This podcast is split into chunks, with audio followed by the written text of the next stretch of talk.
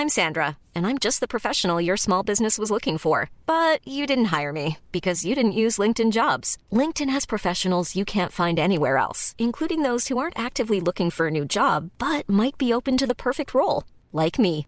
In a given month, over 70% of LinkedIn users don't visit other leading job sites. So if you're not looking on LinkedIn, you'll miss out on great candidates like Sandra. Start hiring professionals like a professional. Post your free job on linkedin.com/people today.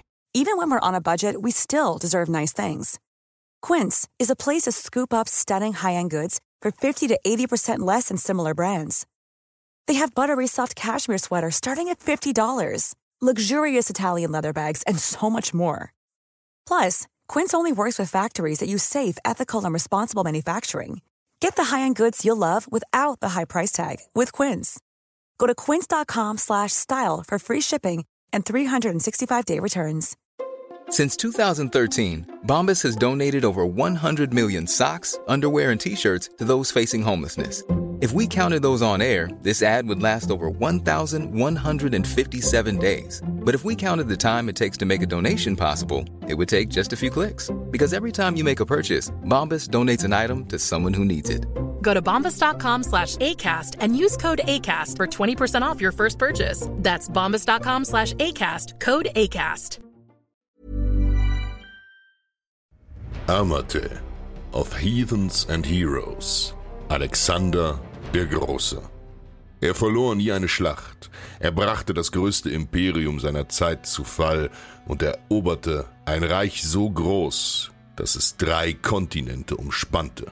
Mit zarten 20 Jahren bestieg er den Thron und nur wenige Jahre später galt er als exzellenter Feldherr und gnadenloser Herrscher. Mit nicht einmal 33 starb er und hinterließ Chaos. Alexander III., Sohn des Philipp und König von Makedonien, aber ihr kennt ihn besser unter seinem Beinamen. Alexander der Große. Sein Leben ist eine unvorstellbare Abfolge von Schlachten, Schicksalsschlägen und Eroberungen. Man kann problemlos ganze Bücher mit seinem Lebenslauf füllen. Also werden wir uns punktuell einige Etappen seiner Biografie ansehen und diese näher betrachten. Heute geht es vorrangig um seine Jugend und warum diese Feldzüge stattfanden. Wer er war, was er vollbrachte und wie er der Geschichte seinen Stempel aufdrückte, darum geht es heute. Kapitel 1 Große Fußstapfen von unschätzbarer Bedeutung für Alexanders Wirken war die massive Vorarbeit seines Vaters, ohne die er zweifellos nie so weit gekommen wäre. Das kann man fast gar nicht überbetonen. Ohne Philipp kein Alexander. Philipp übernahm 359 die Herrschaft über Makedonien als Vormund für den damals sechsjährigen Amyntas IV., seinen Neffen. Auf gut Deutsch, ironischerweise wäre Philipp eigentlich nicht der rechtmäßige Thronfolger gewesen und damit auch Alexander nicht. Einer der bedeutendsten Herrscher der Geschichte. Seine wichtigsten Errungenschaften haben wir in den vorherigen Folgen vorgestellt. Falls ihr die noch nicht gehört habt, hier eine kurze Zusammenfassung. Erstens, die Heeresreform. Er verwandelte das bis dahin mittelmäßige Heer Makedoniens in die schlagkräftigste Truppe seiner Zeit. Maßgeblich dafür war die Einführung der makedonischen Phalanx. Die Kombination aus Infanterie und Reiterei, das heißt Kampf der verbundenen Waffen und die Erziehung junger Aristokraten an seinem Hof, die dort gleichzeitig zu Offizieren ausgebildet wurden. Er legte Alexander damit eine unschlagbare Truppe in den Schoß. Zweitens, die Festigung des makedonischen Königstums. Bis in die Zeit Philipps war der makedonische König mehr ein Primus inter pares, also ein Erster untergleichen. Er war stark von der Unterstützung des Adels abhängig, was seine Handelsspielräume drastisch einschränkte. Philipp drängte den Einfluss des Adels so weit zurück, dass seine Herrschaft beinahe als absolutistisch angesehen werden konnte. Dadurch hatte Alexander in seiner Herrschaft freie Hand. Drittens. Aufstieg zum Hegemon des Korinthischen Bundes. Nach seinem Sieg in der Schlacht von Korinea gründete Philipp 337 den Korinthischen Bund, dem alle Polis und Gebiete bis auf Sparta und Kreta angehörten. Damit hatte er ein potentes Militärbündnis geschaffen. Stellt es euch vor, wie zum Beispiel heute die NATO. All diese Ereignisse und Entwicklungen schufen für Alexander die idealen Umstände für seine Feldzüge. Als Alexander den Thron bestieg, war die Lawine namens Makedonien schon längst im Rollen. Sein Land hatte militärisch und politisch dermaßen an Fahrt aufgenommen, dass ein temperamentvoller und ambitionierter Mann wie Alexander mit vollen Händen aus diesem Umstand schöpfen konnte. Er hockte mehr oder weniger im gemachten Nest. Über Alexanders Kindheit ist erstaunlich wenig bekannt. Wir wissen aber, dass sein Vater den griechischen Philosophen Aristoteles beauftragte, seinen Sohn zu unterrichten, damit er die bestmögliche Ausbildung bekam. Aristoteles von Stageria war zu seinen Lebzeiten einer der bekanntesten Denker des griechischen Raums. Er war ein Schüler von Platon und Platon wiederum war ein Schüler von Sokrates. Alexander genoss also Bildung der höchsten Stufe. Dafür trug Philipp Sorge. Er wuchs zusammen mit den anderen Adligen am Hof der Hauptstadt Pella auf. Das schweißte die jungen Burschen zusammen. Sie waren Spielgefährten als Kinder, Freunde in der Jugend und Kameraden auf dem Schlachtfeld. Als spektakuläre Anekdoten sind uns einige Geschehnisse seiner Jugend überliefert. Die Zähmung seines Pferdes, Baucephalus zum Beispiel. Er sah ein Pferd, das immer scheute und von keinem Mann gezähmt werden konnte. So schien es. Doch gerissen wie er war, erkannte Alexander, dass das Pferd einfach panische Angst vor dem eigenen Schatten hatte. Gegen den Protest der umstehenden Leute, die sich sicher waren, dass der junge Prinz dabei umkommen würde, schwang er sich auf das Pferd. Er ritt es gegen die Sonne, so dass es seinen Schatten nicht sehen konnte. Und anstatt ihn abzuwerfen, gehorchte ihm das Pferd. Sein Vater kaufte es für ihn, für angeblich 13 Talente Silber, wenn man den Quellen glauben will. Mit diesem Geld hätte man 1500 Soldaten einen Monat lang besolden können, und er nannte das Pferd fortan Bukephalos. Das heißt, wörtlich übersetzt Rinderkopf. Dieses Pferd sollte für zwei Jahrzehnte sein treuer Wegbegleiter werden und ihn in so manche Schlacht tragen. Das zweite wichtige Ereignis in seiner Kindheit ist die einzige Niederlage, die Alexander jemals erleiden musste. Die Niederlage beim Ringen gegen seinen besten Freund Hephaistion. Als der ihn in den Staub warf, schwor er ihm und sich selbst nie wieder zu verlieren. Hephaistion war Alexanders bester Freund und wich bis zu seinem Tod nicht von dessen Seite. In Wahrheit waren sie mehr als Freunde. Sie liebten einander. Vermutlich führten sie auch eine homoerotische Beziehung. Das war damals gar nicht so ungewöhnlich. Solange er eine standesgemäße Frau heiratete und mit ihr legitime Erben zeugte, waren alle weiteren Aktivitäten dieser Art seine eigene Sache. Er konnte Nebenfrauen und Affären haben, wie es ihm beliebte, so praktizierten es die Makedonen. Sein Vater beispielsweise hatte zwar nur ein Auge, dafür aber fünf Ehefrauen. Was davon schlimmer ist, könnt ihr euch aussuchen. Des Weiteren bekam Alexander umfassenden Unterricht in Kunst, Rhetorik und Dichtung. Er studierte die Ilias und die Odyssee. Er verehrte Heroen wie Herakles oder Achilles und Patroklos.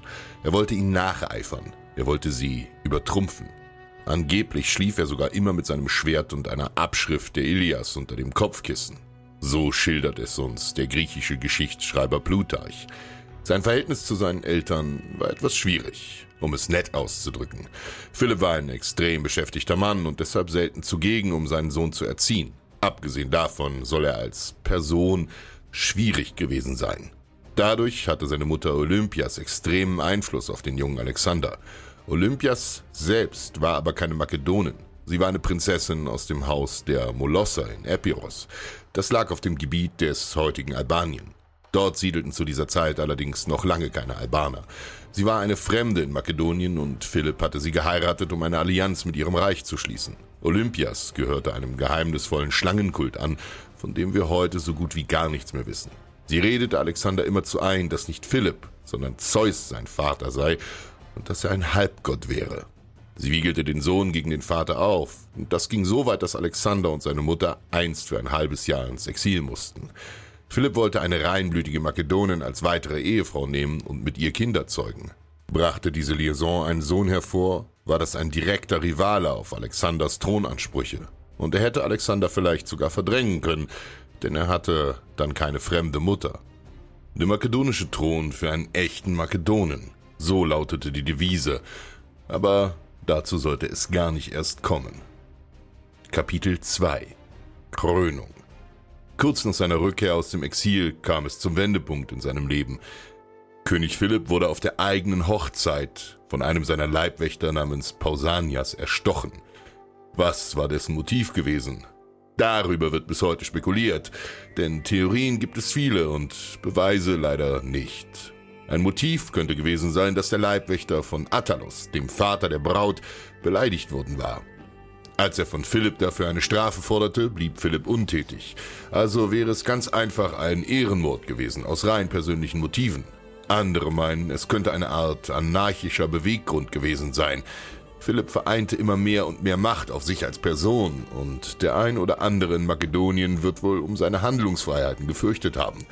Daneben gibt es noch eine dritte gängige Theorie. Wer dahinter stecken könnte, und die ist auch die spannendste. Alexander selbst. Sein Verhältnis zum Vater war durchaus schwierig und seine Mutter goss ständig Öl ins Feuer. Vielleicht stiftete er selbst Pausanias zum Mord an. Oder seine Mutter Olympias bewegte ihn dazu und Alexander war ein Mitwisser. Oder umgekehrt. Wir werden es nie erfahren. Dafür sorgten die anderen Leibwachen Philipps, denn sie verfolgten den fliehenden Pausanias und erschlugen ihn an Ort und Stelle. Ohne ersichtlichen Grund. Man hätte ihn einfach festsetzen und mit Folter verhören können. Fest steht, dass Alexander und seine Leute schnell auf den Tod Philipps reagierten. Sein Blut war noch nicht getrocknet, da setzten sie ihm schon die Krone auf und riefen ihn zum neuen König aus. Nach Philipps Tod 336 musste Alexander erst seine Herrschaft sichern und andere Thronprätendenten eliminieren. Es war keinesfalls klar, dass Alexander der Nachfolger sein würde. Diesem Säuberungszug fielen unter anderem sein Vetter Amyntas IV., der eigentliche Thronerbe, und Attalos, ein Offizier seines Vaters, sowie dessen gesamte Sippe zum Opfer. Alexander rottete jeden aus, der eine Gefahr für ihn darstellte. Er ging dabei aber kalkuliert vor, und da wo Platz für Gnade war, ließ er sie walten. Beispielsweise hatte er einen Halbbruder, Philipp Aridaios, der war geistig behindert und damit regierungsunfähig. Also war er keine Gefahr und Alexander ließ ihn am Leben. Da das makedonische Königtum de jure ein Wahlkönigtum war, mussten Parmenion und Antipater sein politisches Überleben in der Heeresversammlung sichern. Sie bewegten die Soldaten dazu, ihn als König anzuerkennen. Nachdem er sich innenpolitisch konsolidiert hatte, bedurfte es einer Feuerprobe, um sein Talent als Feldherr zu beweisen. Die altbekannten und immer wiederkehrenden Einfälle der Thraker und Illyrer boten dazu einen willkommenen Anlass. Er zog gegen sie in den Krieg und überrumpelte sie mit seiner weitaus besser gedrillten Armee. Als sich das Gerücht verbreitete, er sei in einer Schlacht gegen die Triballer gefallen, sahen die Thebaner ihre Chance gekommen, das makedonische Joch abzustreifen, und sie probten den Aufstand. Hier zeigte sich eine Charakterseite Alexanders, die in den Geschichtsbüchern allzu sehr untergeht. Gleißender Zorn, Alexander kennt Barmherzigkeit, aber er kennt auch blanke Vernichtung. Alexander zieht gegen Theben, zerstört die Stadt bis auf ihre Grundfesten und versklavt die überlebende Bevölkerung. Angeblich 30.000 Menschen. Damit hatte er ein Exempel statuiert. Die Leute konnten in seiner Welt leben oder in ihrer eigenen sterben.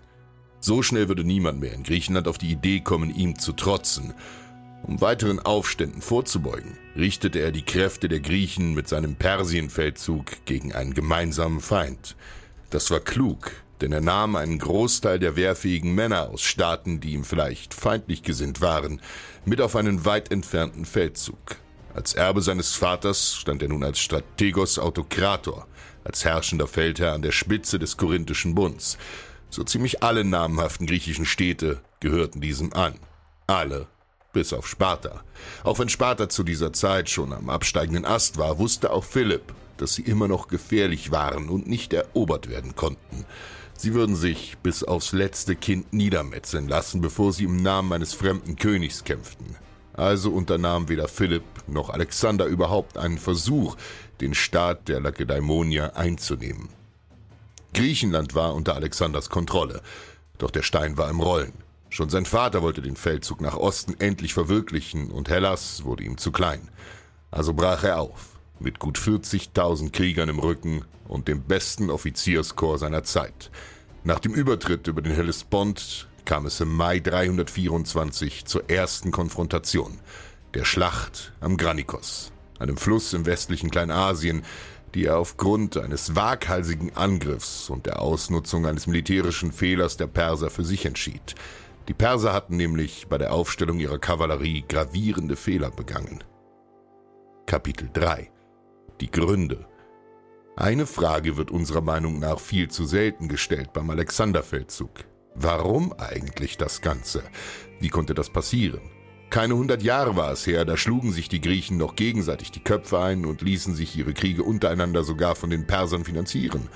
Man darf nicht vergessen, dass persisches Gold und Silber maßgeblich am Sieg Spartas gegen Athen beteiligt war. Und nun marschierten sie vereint gegen Persien? Die griechische Bevölkerung verarmte nach dem Peloponnesischen Krieg im Lauf des vierten Jahrhunderts vor Christus. Die Landwirtschaft war durch den langen und kostspieligen Krieg sehr geschwächt. Der Homo politicus verwandelte sich simpel ausgedrückt in einen Homo economicus. Das heißt ganz einfach, die Leute wurden so arm, dass sie politische Mitsprache und Freiheit bereitwillig eintauschen würden gegen Sicherheit und Nahrung. Erst das Fressen, dann die Moral, könnte man zynisch sagen.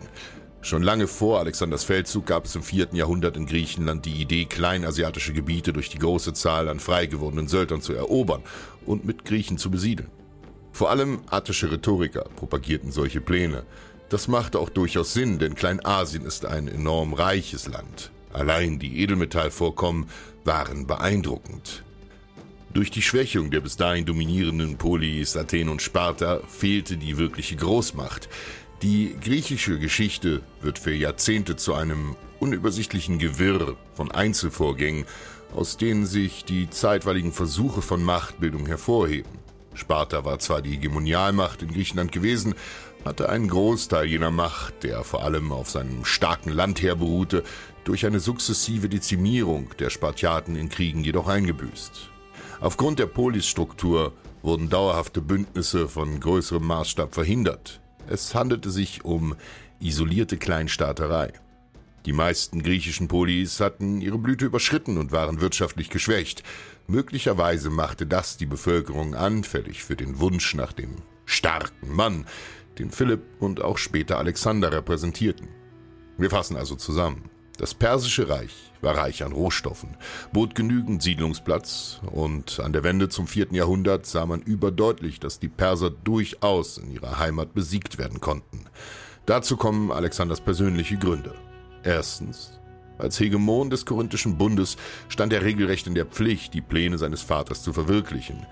Wenn er die ganze Aktion abließ, würde es möglicherweise Aufstände gegen ihn geben. Man darf nicht vergessen, dass er zu dieser Zeit gerade erst frisch auf dem Thron saß. Zweitens, mit einem Krieg gegen Persien konnte er die Aggressionen der griechischen Polis, die seiner Herrschaft teilweise abgeneigt waren, auf einen gemeinsamen Feind lenken. Außerdem konnte er durch die Kontingente, die er mitnahm, ihre Schlagkraft in Griechenland selbst verringern. Drittens. Philipp hinterließ ihm eine leere Schatzkammer und viele Schulden. Alexander war finanziell unter Zeitdruck, da er sein Heer besolden und versorgen, den kostspieligen makedonischen Hof erhalten und ein Reich intakt halten musste. Viertens, vermutlich wollte Alexander aus dem Schatten seines Vaters treten, was keine leichte Aufgabe war, da dieser Makedonien von einem eher unbedeutenden Land Selling a little or a lot?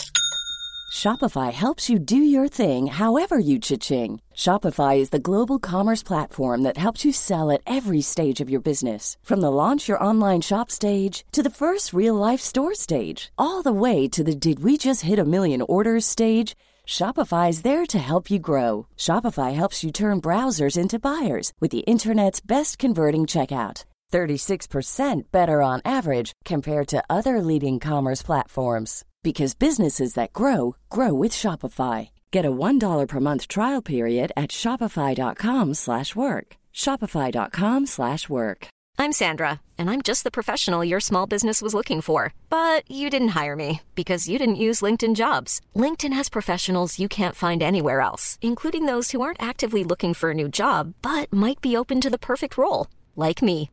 In a given month, over 70% of LinkedIn users don't visit other leading job sites. So if you're not looking on LinkedIn, you'll miss out on great candidates like Sandra. Start hiring professionals like a professional. Post your free job on linkedin.com/people today.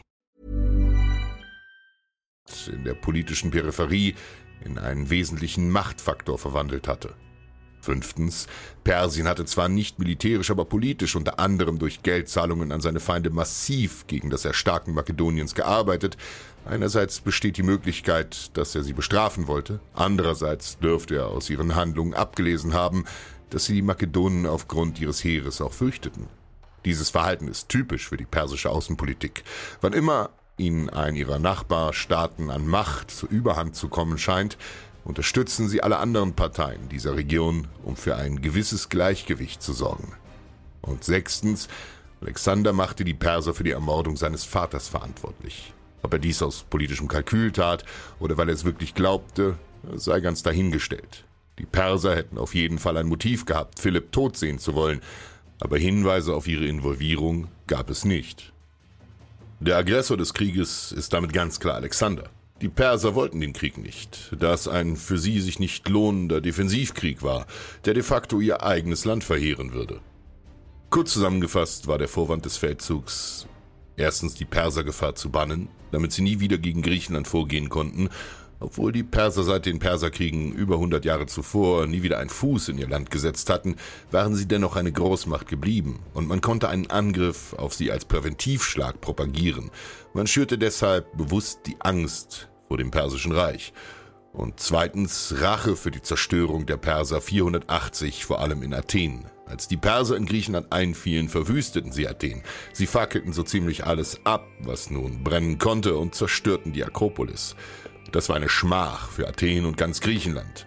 Übrigens ist so ziemlich alles, was man heute auf dem Akropolisberg Athens sehen kann, aus der Zeit des Perikles, also nur einige Jahrzehnte nach den Perserkriegen. Dass die Makedonen wenige Jahre zuvor selbst noch gegen die Athener Krieg führten, wird hier ganz einfach ausgeblendet. Kapitel 4 Neue Gestade Nach seinem Sieg bei Issos erobert Alexander alle Küstenstädte im westlichen Kleinasien, bevor er sich dem Osten weiter zuwandte. Er vollzog die Pläne seines Vaters nicht nur, er erweiterte sie. Er unterjochte ganz Anatolien. Im Osten der heutigen Türkei angekommen, stellte sich ihm der Perserkönig Dareios 333 bei Issos entgegen, wo ihn Alexander trotz zahlenmäßiger Überlegenheit entscheidend schlug und Dareios musste fliehen. Alexander nahm sich die Zeit, nach Süden zu schwenken. Er eroberte die gesamte Levante, das heutige Syrien, Palästina, Israel. Dort belagerte er die Stadt Tyros und erwies sich als genialer Stratege. Die Stadt war als Insel aufgebaut und aufgrund ihrer Lage im Meer galt sie als uneinnehmbar. Was machte also Alexander? Er ließ eine Landbrücke vom Ufer bis an die Tore von Tyros hinaufschütten. Er verwandelte die Insel in eine Halbinsel und stürmte die Stadt. Zu seinen Lebzeiten wurden auch die ersten Belagerungstürme der Geschichte entworfen und gebaut. Die Griechen nannten diese Giganten Helepolis, Städteeroberer. Die Holztürme waren riesig und Dutzende Tonnen schwer. Sie bewegten sich allerdings derart langsam, dass man sie kaum einsetzen konnte. So ein Teil baute man in der Regel, um den Feind einzuschüchtern und einfach weil man es konnte. Nach seinen Siegen in der Levante zog Alexander nach Ägypten. Dort wurde er kampflos empfangen und statt als Eroberer als Befreier gefeiert. Die Ägypter waren keine Freunde der Perser, um es nett auszudrücken. Um seine Herrschaft weiter zu legitimieren, zog er dort in die Wüste zu einer Oase namens Siva. Dort ließ er sich von den Priestern Gottessohnschaft bestätigen. Er war der Spross des Zeus Ammon. Ammon war der griechische Name für den ägyptischen Gott Amun. Hier mischte man einfach zwei Götter zusammen, damit beide Seiten etwas damit anfangen konnten. Das mag banal klingen, war aber in der damaligen Zeit unheimlich wichtig. Man konnte Politik und Religion niemals ganz trennen. Nach seinem Aufenthalt in Ägypten 332 zog er weiter Richtung Persien. Im Jahr darauf vernichtete er die persische Armee im Dorf Gaugamela, eine der blutigsten und bedeutsamsten Schlachten aller Zeiten. Wenn ihr mehr über sie erfahren wollt, eben dieser Schlacht haben wir die vorherige Folge Armate gewidmet. Mit ihr fiel das gesamte Perserreich in seine Hände. Doch auch dieses gewaltige Reich war für Alexander noch nicht groß genug. Er war der unumstrittene Herrscher eines Gebiets vom Schwarzen Meer bis Ägypten, von Griechenland bis jenseits des heutigen Iran. Doch er marschierte noch weiter nach Osten, bis an die Grenzen Indiens. Dort kämpfte er 326 seine letzte Schlacht. Am Fluss Hydaspes trat ihm der indische König Poros entgegen mit hunderten Kriegselefanten, tausenden Reitern und zehntausenden Fußsoldaten. Es sollte Alexanders verlustreichste Schlacht werden, denn die Makedonen hatten noch nie gegen dermaßen viele Elefanten antreten müssen. Doch mit ihren langen Lanzen konnten sie die Bestien in Schach halten. Es wurde einer der größten Siege Alexanders. Doch sein treues Pferd Bukephalos, dieser Begleiter, ertrank in diesem Fluss. Aus Trauer ließ er eine ganze Stadt nach dem Pferd benennen. Das ist eigentlich gar nicht viel. Nach sich selbst ließ er weit über 20 bedeutende Städte benennen. Von Alexandria in Ägypten, wo noch heute über vier Millionen Menschen leben, bis nach Alexandria Eschate. wörtlich übersetzt die entfernteste Alexandria im heutigen Tadschikistan. Nach diesem Sieg belohnte er den Mut des indischen Königs Boros, der selbst tapfer gekämpft hatte, indem er ihn als Unterkönig in seinem Amt beließ. Dort musste Alexander allerdings kehrt machen. Kapitel 5 Das Ende Seine Männer waren des Kampfes müde und des Marschierens auch. Ein knappes Jahrzehnt lang hatten sie sich geschunden für seinen Ruhm. Sie waren ihm bereitwillig gefolgt, von Griechenland bis Indien, für Ruhm, Reichtum und Abenteuer. All das hatten sie nun, und es war Zeit heimzukehren. Alexander konnte es nicht riskieren, die Unterstützung seiner Männer zu verlieren, denn seine ganze Herrschaft fußte auf ihren breiten Schultern. Schweren Herzens trat er also den Rückweg an, Richtung Persien. Aber nicht über die Route, auf der sie gekommen waren, nein. Alexander ließ sein Heer durch die gedrosische Wüste marschieren, ein lebensfeindliches, staubtrockenes und brütend heißes Terrain. Alexanders Männer starben wie die Fliegen. Zehntausende fielen Durst, Hunger und Strapazen zum Opfer, mehr als in allen seinen Schlachten zusammen. Da stellt sich einfach die Frage, warum? Und da gehen die Meinungen auseinander. Die eine Seite glaubt, es war ein schlicht logistischer Fehler. Man glaubte, sich mit Schiffsladungen an der Küste versorgen zu können, was aus diversen Fehlern heraus nicht klappte. Vielleicht lag es auch an schlechten Wegführern, dass ihre Reise dort zwei Monate dauern sollte. Vielleicht glaubte Alexander, der Weg wäre klug, weil diese Route mit Abstand die kürzeste war. Vielleicht aber auch was ganz anderes. Die andere Seite der Forschung glaubt, dass Alexander genau wusste, was er tat. Dass er seine Männer mit voller Absicht in eine Todesfalle führte, um sie zu bestrafen. Er wollte Rache an ihnen. Denn er sah die erzwungene Umkehr als nichts Geringeres als Meuterei.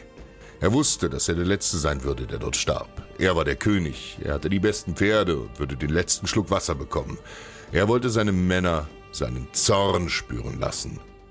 Kaum in Babylon angekommen, ging Alexander daran, dieses riesige Reich zu ordnen.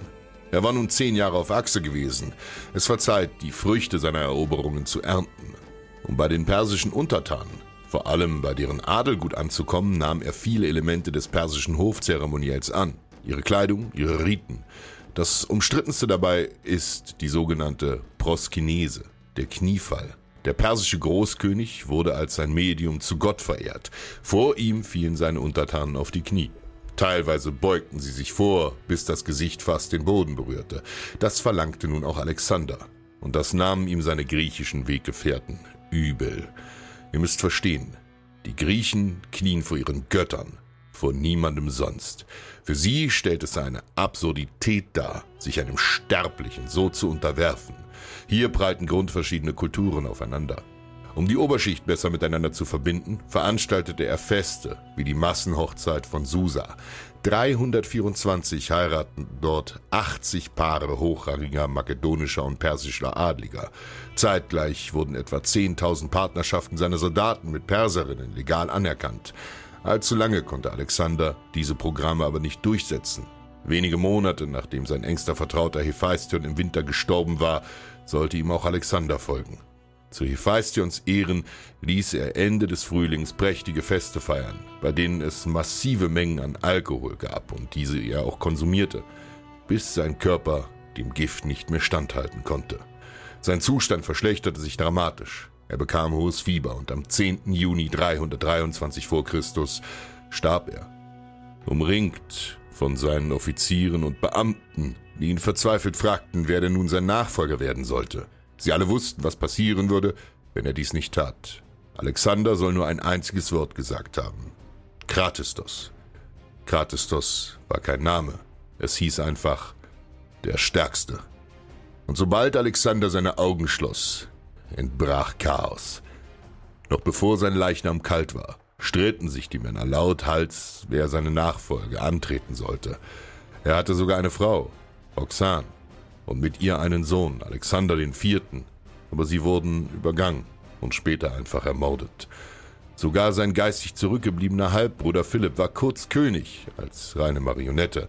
Seine Offiziere einigten sich nach vielen Streitereien, Kämpfen und Mordanschlägen im Vertrag von Triparadeisos, das Reich unter sich aufzuteilen. Sie waren forthin bekannt als die Diadochen, die Nachfolger. Ptolemaios erhielt Ägypten, und aus seiner Linie sollte später Kleopatra stammen. Seleukos bekam den gesamten Osten. Sein Reich würde erst 300 Jahre später von Pompeius Magnus erobert werden. Lysimachos bekam einen Teil Kleinasiens und Antigonos holte sich schließlich Makedonien und einen Teil Griechenlands. So schnell wie Alexanders Reich erobert worden war, zerfiel es auch schon wieder in die Teilreiche und sie bekriegten sich untereinander. Kapitel 6 Wer war der Mann? Es ist schwierig, aus schriftlichen Aufzeichnungen ein Charakterbild eines Menschen zu zeichnen, bei Alexander ganz besonders. Denn alle Geschichtsschreiber, die sich mit ihm befassten, die sogenannten Alexander-Historiker, hatten zwei Herausforderungen. Entweder sie waren seine Zeitgenossen und standen in einem Näheverhältnis zu ihm, oder sie lebten Jahrhunderte nach seinem Tod. Kallisthenes von Olynt wäre hierfür ein gutes Beispiel. Bevor er einer Verschwörung zum Opfer fiel, war er Alexanders Hofhistoriker. Er begleitete ihn auf seinen Feldzügen und kannte ihn persönlich. Er konnte nicht frei von der Leber schreiben, was er sich so dachte. Er musste Alexander in gutem Licht erstrahlen lassen und seine großen Taten natürlich besonders hervorheben. Andere, wie Diodor, lebten 300 Jahre nach seinem Tod und glaubten so ziemlich alles, was sie über ihn lasen. Das wird dann eher als Geschichten als als Geschichte anzusehen sein. Fest steht, dass Alexander ein Mensch aus Fleisch und Blut war mit Gefühlen, Emotionen und Fehlern wie jeder andere auch. Die Urteile der Historiker über ihn gehen weit auseinander. Vom kompetenten Herrscher über wahnsinnigen Zerstörer oder Soziopath bis hin zu Kriegerphilosoph ist alles vertreten. Der deutsche Historiker Wolfgang Will betrachtete ihn eher negativ. Der Brite Robin Lane Fox dagegen sehr positiv. Das ist übrigens auch der Mann, der bei Oliver Stones Alexander als historischer Berater fungierte. Der Film ist im Vergleich zu anderen Blockbustern sogar relativ authentisch, vor allem was Rüstung, Kleidung und Sets angeht. Aber was und wer war Alexander nun? Ein blutrünstiger, vom Machthunger getriebener Mann? Ein Abenteurer, der das Ende der Welt finden wollte? Nun, das eine schließt das andere ja nicht aus. Einige Errungenschaften kann man Alexander zweifellos nicht absprechen. Er war intelligent, er war gerissen, ein begnadeter Heerführer und er war charismatisch. Alexander war ein Mensch voller Leidenschaft und Temperament. Er stellt sich bewusst in die Tradition von Sagenhelden wie Herakles. Er ließ Münzen prägen, die ihn mit dem Fell eines Löwen am Kopf zeigen. Eine Anspielung auf eben jenen Herakles, der das Fell des nemäischen Löwen trug, nachdem er ihn erlegt hatte. Seinen Freund und Gefährten Hephaistion liebte er aufrichtig. Nach dessen Tod konnte er drei Tage nicht essen vor Kummer. Er ließ ihn posthum sogar göttlich verehren. Er trug auch einen gewissen Jezorn in sich, Beispielsweise stritt er sich auf einem Gelage mit Kleitos, einem alten Waffengefährten, der ihm in der Schlacht sogar das Leben gerettet hatte. Kleitos kritisierte Alexanders perserfreundliche Politik und dass er anfing, ihre Sitten anzunehmen und ihre Kleidung anzulegen. Er und einige andere Männer fürchteten, er würde sich entfremden. Das Ganze eskalierte bis zu dem Punkt, als Alexander eine Wache die Lanze entriss und Kleitos damit aufspießte wie ein Eber. Außerdem hatte Alexander noch ein Manko. Alkohol. Historiker wie Wolfgang Spickermann weisen darauf hin, dass Alexander in den letzten Jahren seines Lebens hochgradiger Alkoholiker war. Die ganzen Siegesfeiern, Bankette und Festlichkeiten, bei denen ihm gehuldigt wurde, forderten ihren Tribut. Inwieweit er gegen Ende seiner Herrschaft noch problemlos regierungsfähig war, ist fraglich. Ohne jeden Zweifel trug das Trinken auch zu seinem frühen Ableben bei. Immer wieder wird in Frage gestellt, inwiefern er den Beinamen der Große verdient hätte, wo er doch so viel Tod und Zerstörung über die Welt brachte. Die einfache Wahrheit ist, jeder erfolgreiche Herrscher der Geschichte zog eine kilometerlange Blutspur hinter sich her. Darin ähneln sich alle. Der Unterschied ist lediglich, wie viel Gutes sie im Ausgleich taten. Bei Alexander konnte die Welt nie erfahren, wie kompetent er wohl langfristig als Regent und Verwalter eines gigantischen Reiches gewesen wäre, Dafür starb er schlicht und einfach viel zu früh. Und was lernen wir daraus? Gib acht, mit wem du dich umgibst.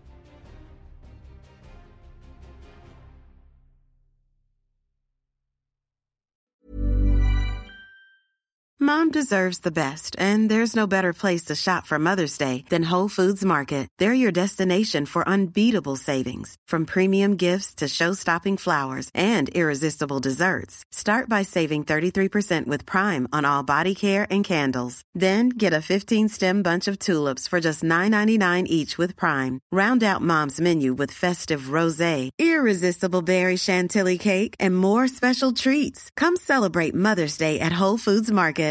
Hi, I'm Daniel, founder of Pretty Litter. Cats and cat owners deserve better than any old-fashioned litter. That's why I teamed up with scientists and veterinarians to create Pretty Litter. Its innovative crystal formula has superior odor control and weighs up to 80% less than clay litter. Pretty Litter even monitors health by changing colors to help detect early signs of potential illness. It's the world's smartest kitty litter. Go to prettylitter.com and use code ACAST for 20% off your first order and a free cat toy. Terms and conditions apply. See site for details. Even when we're on a budget, we still deserve nice things.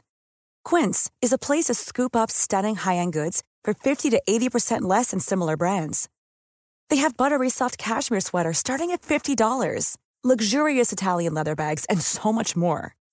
Plus, Quince only works with factories that use safe, ethical, and responsible manufacturing. Get the high-end goods you'll love without the high price tag with Quince. Go to quince.com/style for free shipping and 365-day returns.